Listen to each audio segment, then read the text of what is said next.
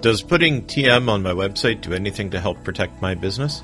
I'm Anthony Verna, partner at Kravitz and Verna PLLC. We focus on trademark, copyright, and advertising law. The short answer is no. Many businesses place TM on their websites, advertising, or packaging.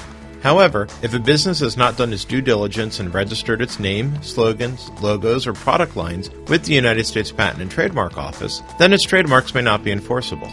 Due diligence includes a trademark search to find potential plaintiffs who may already be using similar marks. Then the business may file an enforceable trademark with the United States Patent and Trademark Office. A trademark registered with the Patent and Trademark Office receives the R in a circle symbol and can be enforced under federal law with the possibility of high amounts of damages for infringement. I'm Anthony Verna, and to talk to me about trademarks, copyrights, advertising law, or other areas of intellectual property, you may call Kravitz and Verna PLLC at 212-729-5651. I'm at extension 2. Kravitz and Verna PLLC is at 160 West End Avenue, New York, New York 10023.